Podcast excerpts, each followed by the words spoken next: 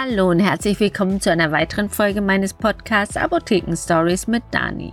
Gestern habe ich euch, nee, nicht gestern, oh, letzte Woche habe ich euch in meinem Podcast erklärt, Parasympathikus und Sympathikus, wie das miteinander zusammenhängt, was genau passiert.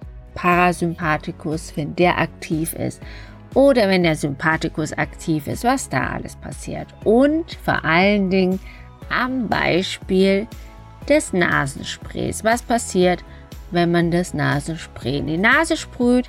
Denn nicht nur, und das ist bei den meisten Medikamenten so der Fall, außer bei Salben, die man lokal anwendet, direkt an Ort und Stelle, wirkt es auch nur an Ort und Stelle. Aber alles, was man schluckt, Tropfen, Tabletten und solche Sachen, die gehen irgendwann, wenn die Tablette aufgelöst wurde, in die Blutbahn über.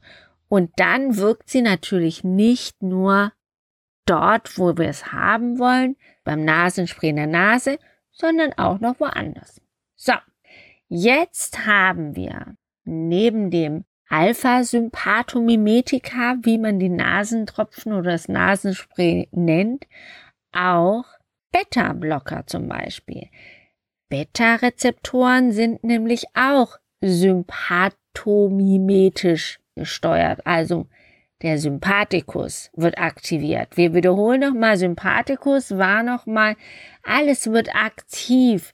Wir können plötzlich schnell rennen, weil die Muskulatur durchblutet wird. Das Herz rast, Blutdruck steigt, die Augen sind fokussiert, die Pupillen sind ganz, ganz groß und wir können alles super sehen, auch den Feind. Aber auch wenn wir erstarren, weil wir Angst kriegen vor irgendjemand oder irgendwas oder erschrecken, genau, passiert genau dasselbe. Und wenn wir jetzt einen Beta-Blocker bekommen, dann blockiert er das Ganze, weil irgendwas von diesen ganzen Sympathomimetika beziehungsweise den ganzen Ding, der Sympathikus ist zu aktiv und der muss gesenkt werden. Und die Beta-Rezeptoren gibt es zum Beispiel auch im Herzen. Und da wollen wir sie angreifen, blockieren und dadurch wird am Herzen alles runtergefahren.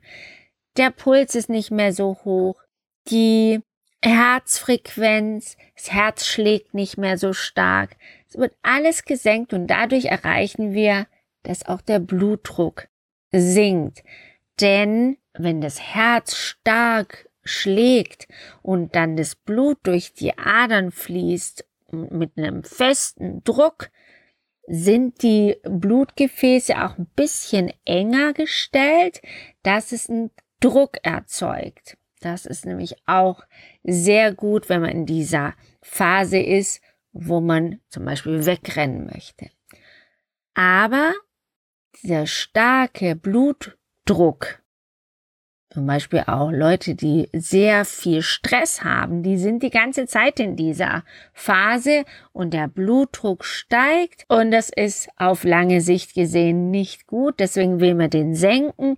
Die Blutgefäße, die werden weit gestellt, dadurch kann das Blut locker fließen, der Blutdruck sinkt, das Herz wird entlastet und das ist der Effekt, wenn man Beta-Blocker nimmt.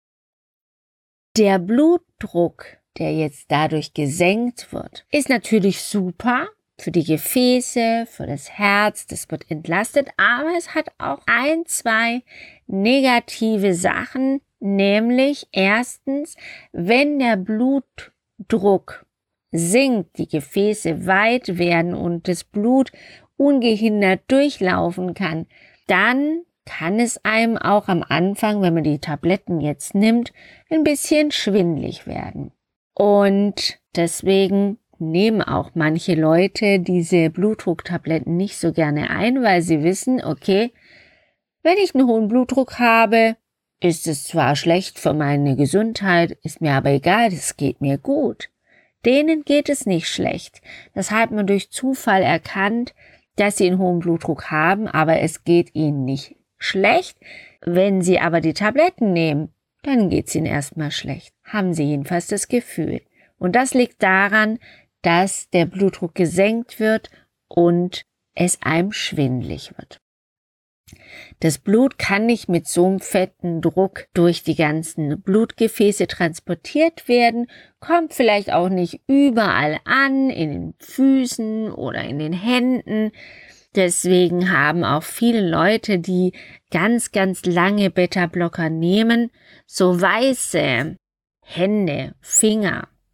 Die tun ihnen auch weh, wenn sie zum Beispiel im Winter oder wenn die Temperatur sehr stark schwankt. Das kann auch im Sommer sein. Das ist richtig heiß und plötzlich gibt es so einen Temperatursturz. Es regnet stark und dann haben wir richtige, richtige starke Schmerzen. Wenn man jetzt die Beta-Blocker nimmt, ist nicht nur, dass es einem schwindlig wird durch den Blutdruckabfall, sondern wir haben auch ein Problem, dass die Leute die ja zum Beispiel Diabetes haben und wenn sie den Zucker zu hoch haben, werden sie gewarnt durch diesen hohen Puls und die Herzfrequenz.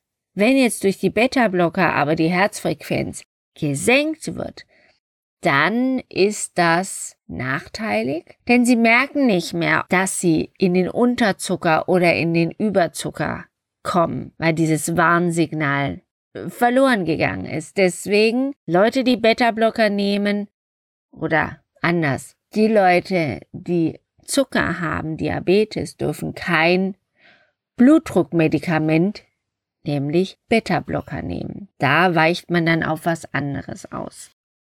Puh, das war ganz schön viel Info, gell? Mir ist auch gerade ganz schwindlig geworden, wie das alles miteinander zusammenhängt und was man alles auch beachten muss. Auch die Ärzte müssen sehr viel beachten, was sie wem verschreiben und natürlich wir Apotheker auch. Wenn ihr jetzt nicht alles mitbekommen habt, ist es gar nicht schlimm. Ihr müsst auch nicht alles auswendig können und wissen. Ihr sollt einfach nur wissen, wie komplex diese ganze Materie Mensch, Medizin und Pharmazie denn ist. Und ich habe schon das nächste Thema im Kopf und freue mich, dass ich es euch nächste Woche präsentieren darf. Und jetzt verdaut ihr das erstmal alles und dann geht's nächste Woche weiter. Ich wünsche euch ein ganz, ganz wunderschönes Wochenende, eine schöne Woche und wir hören uns nächsten Donnerstag wieder. Tschüss!